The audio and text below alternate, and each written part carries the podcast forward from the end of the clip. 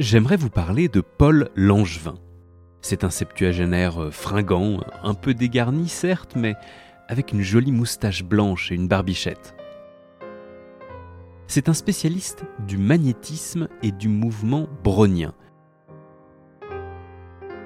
Il a inventé le sonar et a été l'un des promoteurs de la relativité d'Einstein en France.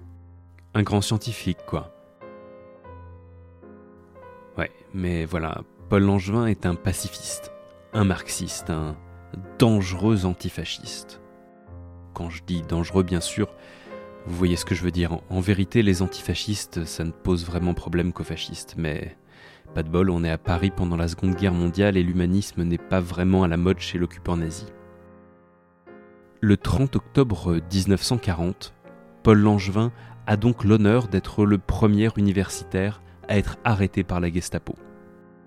Ils sont venus le chercher directement là où il enseigne, dans la cour de l'E P C I, l'école de physique et de chimie industrielle, aujourd'hui E S P C I Paris-P S L.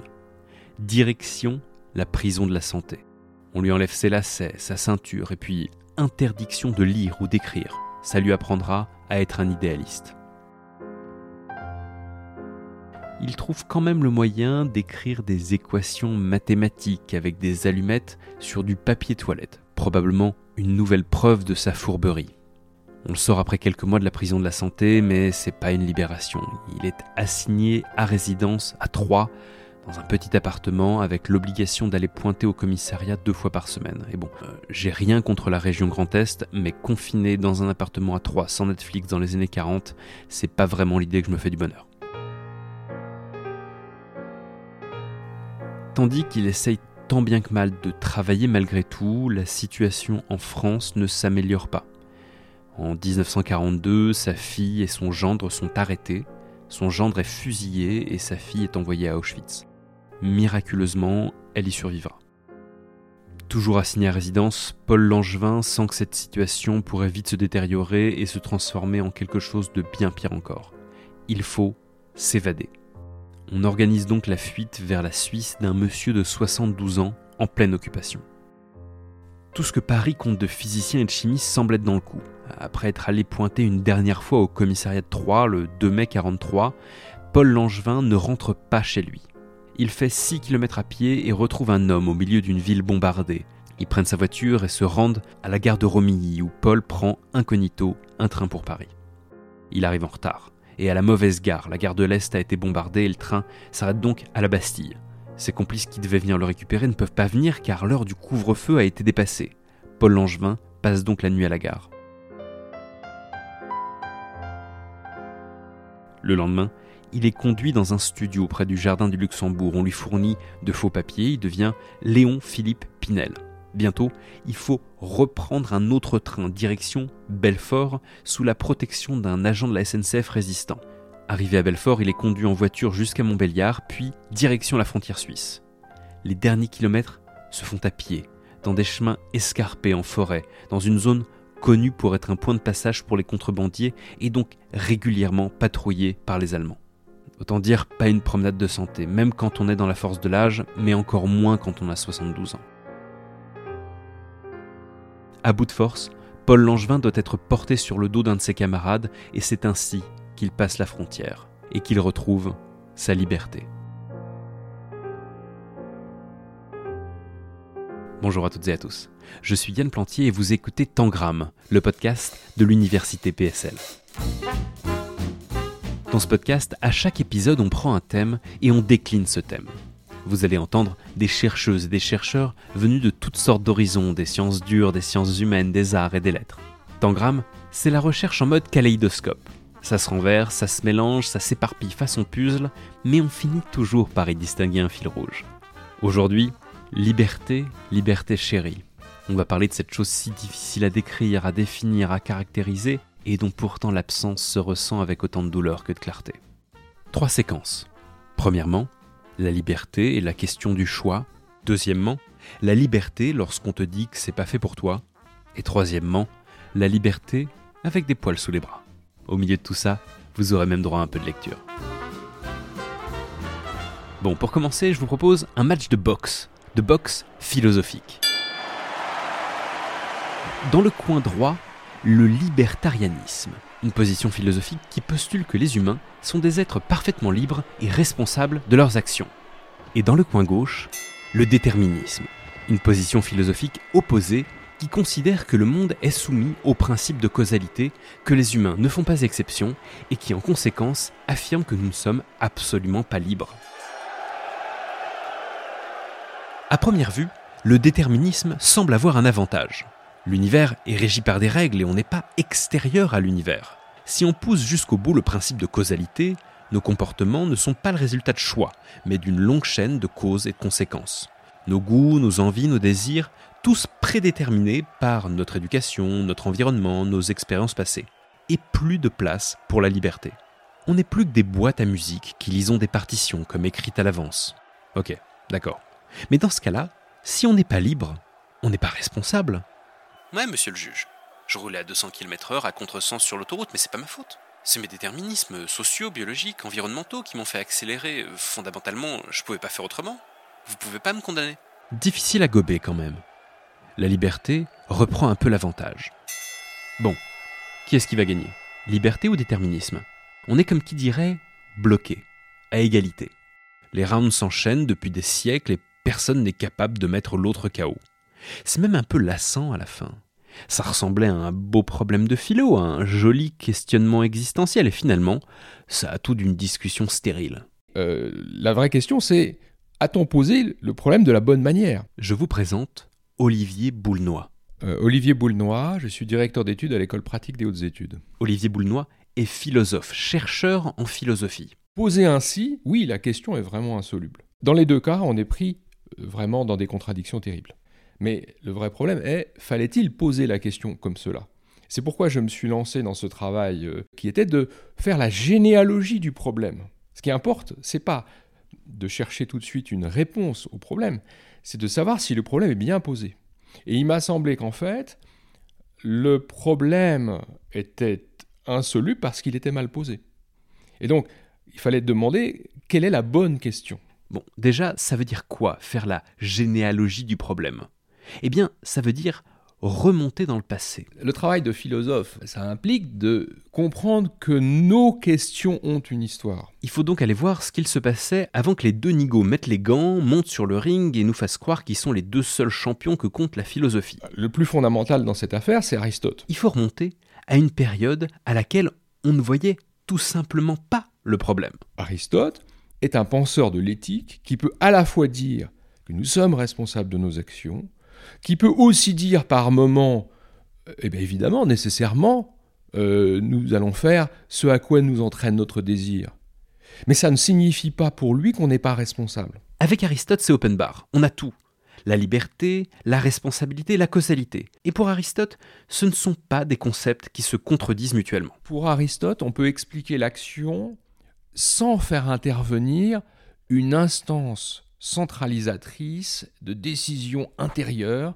Bah oui, une bonne partie de la situation actuelle, c'est justement qu'on est incapable de penser le problème de la liberté sans faire intervenir cette instance centralisatrice de décision intérieure. C'est ce qu'on a appelé le libre arbitre, qui est un concept qui n'existe absolument pas chez Aristote.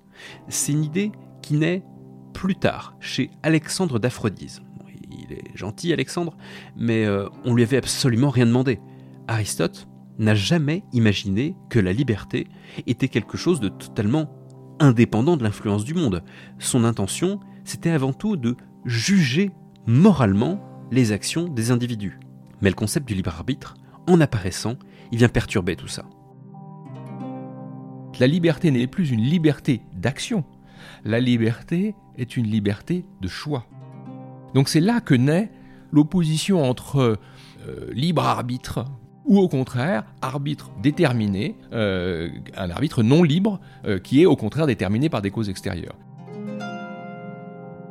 Je crois que c'est là que s'est construit ce dilemme du libre arbitre et du déterminisme, mais je crois que précisément on peut rendre compte de l'action humaine sans rentrer dans ce dilemme.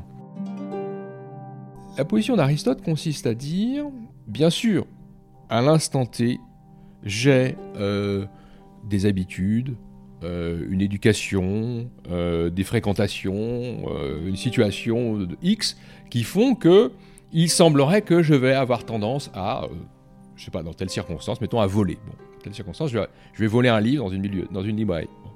Aristote ne dit pas que euh, j'ai le pouvoir en soi abstraitement, euh, euh, par une faculté intérieure mystérieuse, de faire le contraire. Il dit, au moment où je me représente l'action en question comme désirable, au moment où euh, voilà, toutes mes, t- mes penchants vont me pousser plutôt à faire cette action, il se trouve que j'ai, grâce à, euh, à l'éducation qui m'a donné un certain nombre de principes moraux, ou à la loi qui me rappelle un certain nombre de principes moraux, je peux me rappeler qu'il serait préférable que je ne fasse pas cela. À ce moment-là, je vais, dit Aristote, privilégier le deuxième forme de comportement, c'est-à-dire faire ce qui est le meilleur. Et à ce moment-là, j'aurai un comportement éthique et je serai responsable. À aucun moment de cette analyse, je n'ai exercé de libre arbitre. Aristote ne dit pas euh, « à l'instant T, je pouvais faire autrement ». Aristote dit « ce qui est essentiel, c'est pas que les gens euh, aient le pouvoir d'agir autrement. Ce qui est essentiel pour nous tous dans une société, c'est que chacun de nous ait la vision de ce qui est vraiment le meilleur. Au moment où je désire une chose, je peux avoir la représentation d'un comportement autre. Et c'est cela qui me libère. Vous voyez, c'est quelque chose d'extrêmement concret. Voilà, je ne suis pas en train de dire que magiquement l'idée du bien euh, va euh, nous rendre libres, hein, mais je suis en train de dire que par la possibilité de nous représenter une action meilleure, euh, nous devenons capables de, d'agir mieux, et l'habitude d'agir mieux, Aristote lui donne un nom, c'est la vertu. Et finalement, c'est une délibération plus qu'un libre arbitre qu'on, qu'on fait intervenir. Alors, la délibération est un élément très important, c'est, c'est la possibilité euh, de prendre du temps. Euh, Aristote dit très clairement à certains endroits hein, que euh, voilà, la, la délibération, euh, ça implique qu'on ait pris un peu de temps, et donc euh, qu'on ait un peu de recul par rapport à l'action qu'on était sur le point de commettre, et que euh, peut-être on fa- fait valoir d'autres aspects meilleurs, de, d'autres actions, et donc c'est pour ça qu'on peut passer d'une action à l'autre et euh, se voir imputer une meilleure action. Voilà, agir en, en homme de bien. Et, et l'homme libre pour Aristote, c'est pas quelqu'un qui, qui peut faire une chose ou son contraire. Hein. L'homme libre, c'est quelqu'un qui persiste dans la, dans la, dans la bonne voie, dans la vertu. C'est grâce à autrui que nous sommes libres. C'est petit à petit, au fur et à mesure que nous apprenons Euh, les valeurs d'une société que nous sommes libres. L'enfant qui fait des caprices n'est pas encore libre, et pourtant il a la capacité de faire une chose ou son contraire. C'est clairement au fur et à mesure qu'on intériorise la relation à autrui que ça nous libère. Et, et je deviens petit à petit libre euh, quand je deviens capable de me rendre responsable des actions que la société attend de moi. Contrairement à ce que disait Rousseau, hein, euh, Rousseau disait « l'homme est né libre partout où il est dans les fers euh, », je pense que l'homme naît dans une forme de servitude, l'enfant est dans une forme de servitude, de dépendance complète, évidemment à l'égard d'autrui, mais surtout à l'égard de ses propres euh, pulsions, à ses propres désirs. Et ce qui caractérise la liberté, c'est justement euh, d'avoir intégré ses désirs dans un comportement socialement euh, recevable. Et donc c'est, c'est finalement la, poli- la, la, la société, la vie politique qui nous rend libres. Un homme, ça s'empêche. Voilà, et c'est exactement la formule. La liberté en philosophie, c'est un sujet passionnant, on l'a vu. Mais la liberté, c'est quelque chose qui soulève des questions fondamentales, bien au-delà de la philosophie, qui sont très différentes de celles qu'on a pu évoquer jusqu'à maintenant. La liberté, c'est un sujet éminemment politique. Et donc, dans cette seconde partie, on va s'intéresser à un cas bien particulier d'absence de liberté et du rôle qu'a joué la psychiatrie pour entretenir et perpétuer ce système. J'ai rencontré Élodie Edwards-Grossi. Je suis Élodie Edwards-Grossi, je suis maîtresse de conférence ici à l'Hérisseau, à l'Université Paris-Dauphine. Direction les États-Unis, On est au sortir de la guerre de sécession, le sud et le nord des États-Unis se sont affrontés, c'est le nord qui a gagné, et donc l'esclavage est aboli sur tout le territoire. C'était ça, l'enjeu de cette guerre. Au sud des États-Unis, un beau matin, les esclaves se réveillent et ils sont libres. Mais qu'est-ce que ça veut dire être libre quand on était esclave jusque-là ? Alors, qu'est-ce que ça veut dire euh, d'être libre ? C'est une, une vaste question. Effectivement, un bon nombre d'esclaves euh, qui travaillaient donc dans les champs, qui étaient exploités, qui ne, ne gagnaient pas un salaire pour leur euh, travail avant dix-huit cent soixante-cinq, vont rester sur place. Et c'est quelque chose qui, dont il faut se souvenir. C'est-à-dire qu'ils vont passer de cette condition d'esclave à euh, une condition finalement de travailleurs euh, euh, extrêmement précaires, extrêmement vulnérables, puisqu'ils vont rester sur ces mêmes plantations où autrefois euh, ils étaient esclaves, et certains d'entre eux vont, euh, vont rester euh, sur place dans le sud euh, pendant, euh, pendant euh, vingt à trente ans. Donc finalement la hiérarchie dans le sud ne va pas véritablement changer euh, avant euh, je dirais le, le, le vingtième siècle. Si la hiérarchie ne change pas, il y a quand même des initiatives qui apparaissent ici et là pour améliorer les conditions de vie des nouveaux affranchis. En Virginie, un législateur noir du nom de Caesar Perkins se bat pour fonder des écoles. Il aide aussi à fonder le premier hôpital psychiatrique spécifiquement dédié aux populations noires. Derrière cette initiative, il y a avant tout la nécessité de fonder une, une institution qui permet euh, de, d'interner des populations qui effectivement sont souffrantes, qui subissent des, des traumatismes psychologiques. Mais il y a aussi, et c'est très important à la rappeler, à l'époque, euh, une grande partie de cette population de patients finalement ne sont pas des personnes qui sont forcément malades, ce sont euh, des personnes qui sont pauvres, qui sont dans le besoin, qui n'ont nulle part où aller, euh, qui n'ont pas de famille. Euh, et donc finalement, cette institution, c'est un peu euh, une institution en premier lieu d'assistance publique avant d'être uniquement un hôpital au sens euh, contemporain du terme. Et dans un contexte où l'esclavage n'a pas été établi, euh, aboli il y, a, il y a très longtemps, ça ressemble à s'y méprendre à un piège. Est-ce que je, je fais fausse route ou...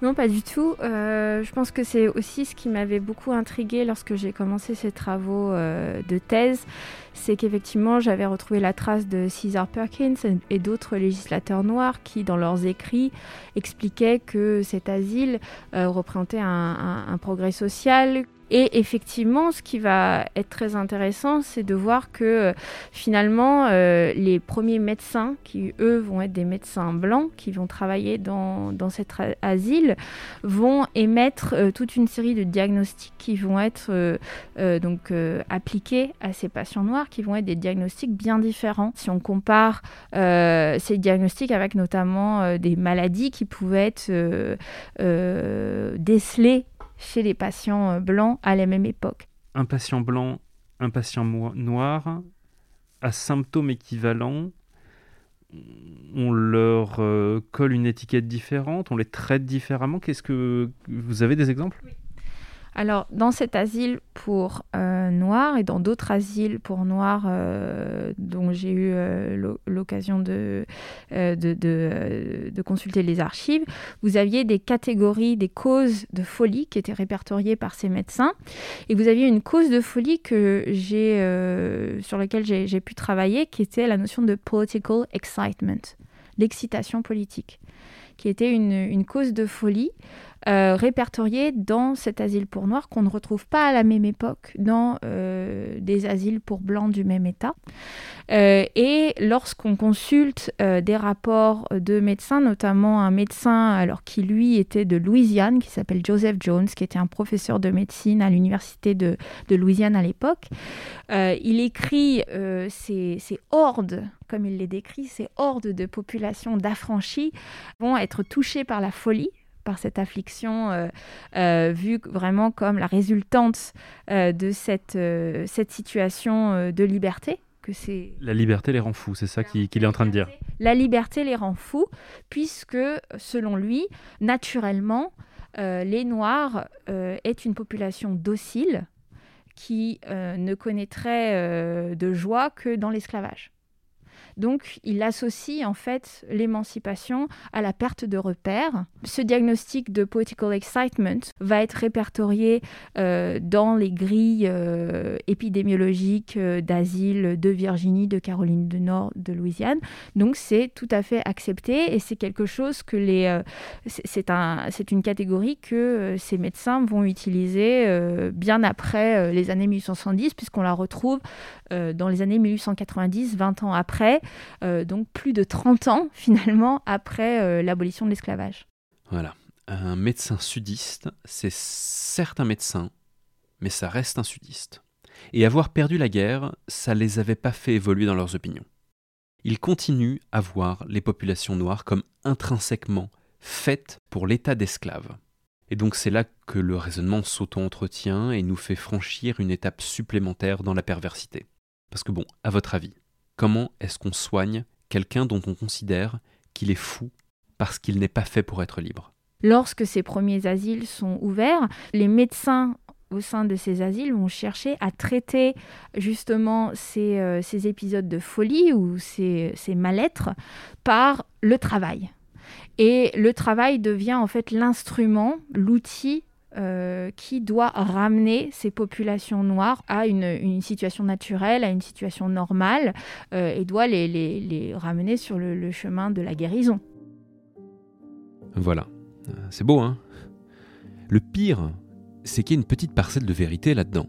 En, encore aujourd'hui, c'est pas une idée qu'on renierait complètement, que le travail, que, que l'activité puisse aider à stabiliser la santé mentale.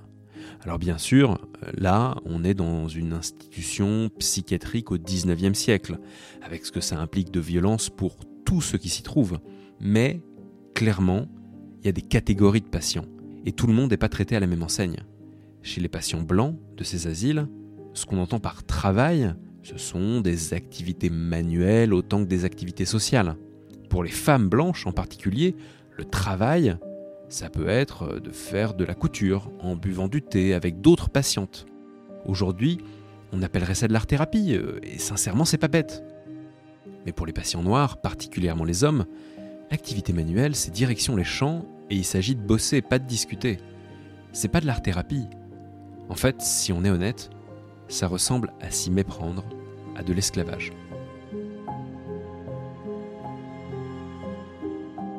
Ça fait bien longtemps qu'on ne diagnostique plus les Noirs en leur disant que leurs troubles mentaux leur viennent du fait qu'ils ne sont pas faits pour la liberté. Mais les représentations sociales sont pesantes, et elles ont une inertie. Elles ne disparaissent pas facilement. Les diagnostics influencés par la couleur de peau, c'est encore très actuel. Ce qui m'a beaucoup marqué, c'était aussi de lire le livre de Jonathan Metzl, qui est un historien et psychiatre aux États-Unis, qui a travaillé sur les diagnostics de, de folie et surtout de schizophrénie dans les années mille neuf cent soixante, à l'époque des, du mouvement du droit civique. Et tout son, dans, dans son livre, il cherche à montrer en fait que la schizophrénie devient une euh, maladie euh, surdiagnostiquée chez les populations euh, noires aux États-Unis à partir des années cinquante, soixante et puis même jusqu'à aujourd'hui lorsqu'on regarde les, euh, les, les tableaux statistiques sur ça aux États-Unis. Et il montre finalement que ce surdiagnostic qui est parfois analysé en termes génétiques a en fait des, des causes très, euh, très sociales, euh, notamment euh, bah, la représentation des corps noirs masculins qui euh, tendent à, à toujours être représentés comme agressifs, comme euh, hyper masculins, comme euh, euh, trop revendicatifs. Bah, ce sont des représentations en fait euh, qui sont aussi réinvesties parfois en psychiatrie, puisque lorsqu'on regarde euh, les catégories de symptômes euh, associés à la schizophrénie dans les manuels de, de psychiatrie, le D S M cinq par exemple, qui est un peu la Bible euh, aux États-Unis euh, euh, en matière de diagnostic psychiatrique, on retrouve en fait ces stéréotypes, cette catégorie de diagnostic qui est associée aussi à ces attitudes qui sont vues comme négatives, qui sont vues comme euh, euh, particulièrement problématiques.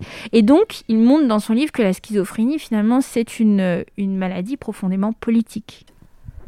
Et alors ça, c'est la question bête qui n'appelle pas forcément une réponse, si elle est trop bête, mais à quoi vous espérez que vos recherches vont pouvoir servir ?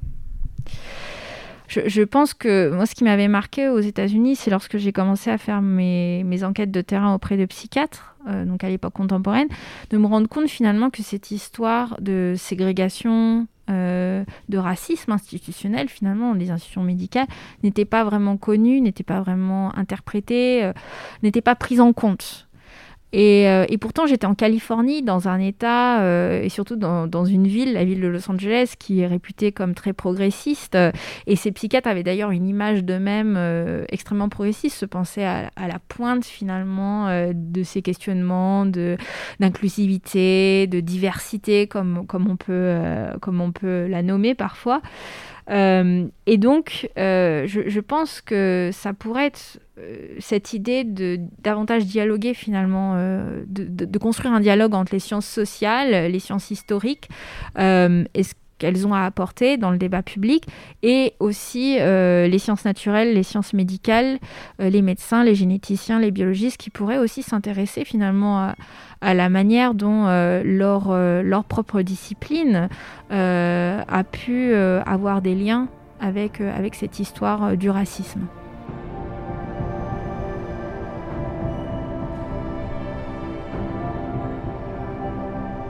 Je ne suis vraiment libre que lorsque tous les êtres humains qui m'entourent, hommes et femmes, sont également libres.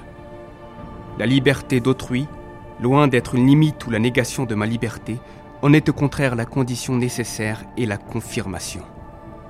Je ne deviens libre vraiment que par la liberté d'autres, de sorte que plus nombreux sont les hommes libres qui m'entourent, et plus profonde et plus large est leur liberté, et plus étendue, plus profonde et plus large devient ma liberté. C'est au contraire l'esclavage des hommes qui pose une barrière à ma liberté, ou ce qui revient au même, c'est leur bestialité qui est une négation de mon humanité. Parce qu'encore une fois, je ne puis me dire libre vraiment que lorsque ma liberté, ou ce qui veut dire la même chose, lorsque ma dignité d'homme, mon droit humain qui consiste à n'obéir à aucun autre homme et à ne déterminer mes actes que conformément à mes convictions propres, réfléchies par la conscience également libre de tous, me reviennent confirmée par l'assentiment de tout le monde. Ma liberté personnelle, ainsi confirmée par la liberté de tout le monde, s'étend à l'infini. Dieu et l'État, de Mikhaïl Bakounine. Une lecture de Marcel Yildiz, du Conservatoire National Supérieur d'Art Dramatique P S L. Une idée suffisamment importante, suffisamment forte, elle finit par quitter les rayons des bibliothèques, et elle s'incarne. Elle se fait symbole. Si je vous dis l'amour, la mort, vous voyez quoi ? Vous voyez Cupidon qui tire ses flèches, vous voyez un spectre qui manie une faux. Et si je vous dis la liberté ? Je viens d'arriver devant le musée du Louvre. Apparemment, c'est ici que je devrais pouvoir trouver la liberté. J'ai rendez-vous avec Nadeije Laneyrie-Dagen, historienne de l'art et professeure à l'E N S, l'École Normale Supérieure P S L. Bonjour, vous allez bien ? Mais oui, très bien. Je n'ai pas résisté au plaisir d'un petit café. On s'est donné rendez-vous au Louvre parce qu'on veut voir, en vrai, la liberté guidant le peuple, le fameux tableau de Delacroix. Parce que c'est quelque chose de parler d'une œuvre avec quelqu'un de brillant, et pouvoir le faire en face de l'œuvre en question, en plein milieu du musée, c'est vraiment une chance exceptionnelle. Être face à la liberté guidant le peuple, c'est être face à quelque chose qu'on connaît, ou tout du moins qu'on reconnaît, qu'on a déjà vu. C'est un tableau gigantesque, presque grandeur nature, avec cette femme au, au sein dénudé, un drapeau bleu-blanc-rouge dans une main, un fusil à baïonnette dans l'autre, qui guide une foule de révolutionnaires dans un chaos de fumée et de cadavres. C'est pas la Révolution française. Enfin, si, c'est une révolution, mais c'est pas la Révolution française de dix-sept cent quatre-vingt-neuf. C'est la révolution de juillet, les, les Trois Glorieuses, à l'été dix-huit cent trente. Au centre du tableau, il y a donc la liberté, facilement reconnaissable, on va y revenir, mais la liberté, c'est pas le seul personnage connu du tableau. Bon, déjà, il y a un drôle de monsieur, un, un bourgeois avec un haut de forme qui a pas l'air de trop savoir comment il s'est retrouvé là, au milieu de toute cette agitation, et qui ressemble drôlement à Delacroix. Et puis, il y a un enfant, un enfant qu'on reconnaît immédiatement. On reconnaît Gavroche, incontestablement, c'est-à-dire le fils des Thénardier euh, dans, euh, dans Les Misérables de Victor Hugo. Sauf qu'on a tort de reconnaître Gavroche, parce que euh, nous sommes ici dans un tableau peint en dix-huit cent trente et un, et le personnage de Gavroche apparaît euh, donc dans ce merveilleux roman euh, de, de, de, de, de Victor Hugo, qui date de dix-huit cent soixante-deux. Donc en réalité, l'influence est inverse. Dans son tableau, sans avoir à écrire un seul mot, Delacroix donne naissance à un symbole. Ce gamin, plein de vie, courageux, mais en même temps tragique, il va influencer Victor Hugo avec Gavroche donc, mais cette figure, elle devient vite universelle. On la retrouve chez Rémi sans famille, chez Poil de Carotte, chez le héros de L'île au trésor, dans des films comme Les Goonies ou même plus récemment dans la série Stranger Things. Ce tableau, il existe au prisme, au filtre d'une multiplicité d'interprétations qui sont évidemment anachroniques et qui sont pour autant totalement euh, légitimes et qui enrichissent encore l'imaginaire que suscite ce tableau. Passons donc à la figure la plus importante du tableau. Parce que oui, Delacroix n'a pas donné vie qu'à un seul personnage dans son tableau, mais à deux personnages. Outre l'intrépide gamin des rues, il y a cette figure de la liberté, qui n'est pas nouvelle, mais qui est complètement renouvelée par Delacroix. Cette figure de profil est devenue l'emblème de la France. Là, Marianne, qui, qui, qui est un emblème républicain en l'occurrence, et cette Marianne, elle est caractérisée par un bonnet rouge, euh, qui est le bonnet phrygien, qui est un bonnet révolutionnaire, et elle appartient au peuple, c'est-à-dire qu'elle est décoiffée. Elle a oublié de se coiffer, en quelque sorte, euh, ce qui permet au peintre de corriger l'aspect un peu trop idéal qu'aurait ce profil euh, par un, un, un côté plus populaire. Ce qui permet aussi, bien entendu, de donner à cette Marianne, figée euh, dans les statues, euh, les bustes euh, qui se trouvent dans, dans, dans, dans nos mairies de France, ce qui permet de lui donner aussi euh, une agitation, un, un, un flux, un mouvement. À la mèche de cheveux et à la petite queue du bonnet phrygien qui vole dans l'air, comme si elle venait de tourner très brusquement la tête, et elle a tourné la tête puisque Delacroix l'avait d'abord représentée de face, s'ajoute, ceinturant étrangement cette robe jaune qui laisse voir la chemise du dessous, euh, des, une sorte de ceinture de fortune, rouge, rouge comme la liberté. Elle n'a pas pu trouver un galon bleu, Euh, et nous avons donc le rouge et le blanc, et c'est cela qui flotte à l'air, euh, qui flotte au vent à mesure de l'avancée de son corps, comme le drapeau est agité d'un grand vent. Dans la vie, Delacroix a hésité entre peintre et écrivain. S'il avait été écrivain et qu'il avait voulu parler de l'idée de la liberté, il aurait pu le faire avec des mots. Mais comme peintre, ce qu'il a à sa disposition, c'est de la peinture et des pinceaux. Sa liberté, elle doit s'incarner dans l'image et donc elle prend forme humaine. Elle devient ce qu'on appelle une allégorie. Mais là où Delacroix bouscule les codes, c'est que son allégorie, plutôt que d'être une sorte de déesse, elle ressemble à s'y méprendre à une vraie personne. Certes, on voit ses seins, et dans le langage de la peinture, c'est typiquement ce qu'on utilise pour dire qu'on a affaire à une grande idée abstraite. Mais en l'occurrence, la grande idée abstraite, elle n'est pas parfaite. Prenez la statue de la liberté par exemple. C'est une allégorie beaucoup plus classique. La liberté de Delacroix, elle n'a rien à voir. Elle pose son pied sur la barricade avec force. Ses jambes sont musclées. Ses épaules sont larges. Sa nuque est puissante. Ses cheveux, on l'a dit, sont décoiffés sous son bonnet phrygien. Elle a les joues rouges de quelqu'un qui est essoufflé et... Et elle a des poils, sous les bras. La statue de la liberté, vous vérifiez quand vous voulez, elle n'est pas essoufflée, elle n'a pas de poils sous les bras. Et c'est ça qui fait que ce tableau, il a quelque chose de différent, de, de choquant, de dégoûtant, d'excitant, d'enthousiasmant, d'émouvant. Qu'est-ce qui fait qu'un tableau devient célèbre et durablement célèbre ? Bah, c'est toute la question du chef-d'œuvre, euh, c'est la question de l'ineffable. Je ne sais pas si on peut résoudre, et c'est au fond très heureux, hein, la, la, l'histoire de l'art, l'histoire du goût n'est pas une science certaine. J'ai quand même une hypothèse.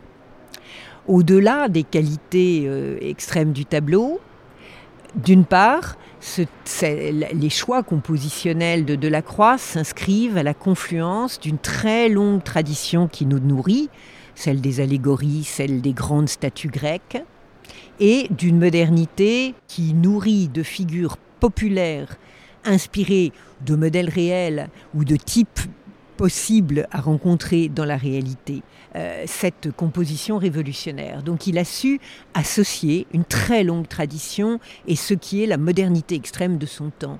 Et de la même façon que le gamin des rues est devenu Gavroche, Rémi sans famille, les Goonies, et cetera, la liberté de Delacroix, elle a acquis une nouvelle dimension et elle est devenue Marianne. Et elle est devenue cette femme sur les photos de mai soixante-huit qui fait face au C R S. Et elle est devenue cette figure tutélaire dans cette image des manifestations qu'ont suivi les attentats de Charlie Hebdo. Elle est devenue cette version de la liberté très française, qui n'est pas là pour parler philosophie, non, mais plutôt pour monter sur les barricades.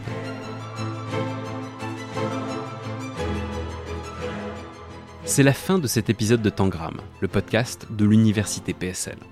Merci au Centre de ressources historiques de l'E S P C I Paris-P S L pour ses informations sur l'évasion de Paul Langevin en introduction de cet épisode. L'E S P C I va fêter dans quelques semaines les cent cinquante ans de la naissance de ce grand scientifique. Vous trouverez des liens à ce propos en description de cet épisode. Allez y jeter un œil. Merci aussi infiniment au Musée du Louvre pour nous avoir permis de tourner au beau milieu de ces galeries de peinture. Ce podcast est produit par l'université P S L, labellisée Science avec et pour la société par le ministère de l'Enseignement supérieur et de la Recherche.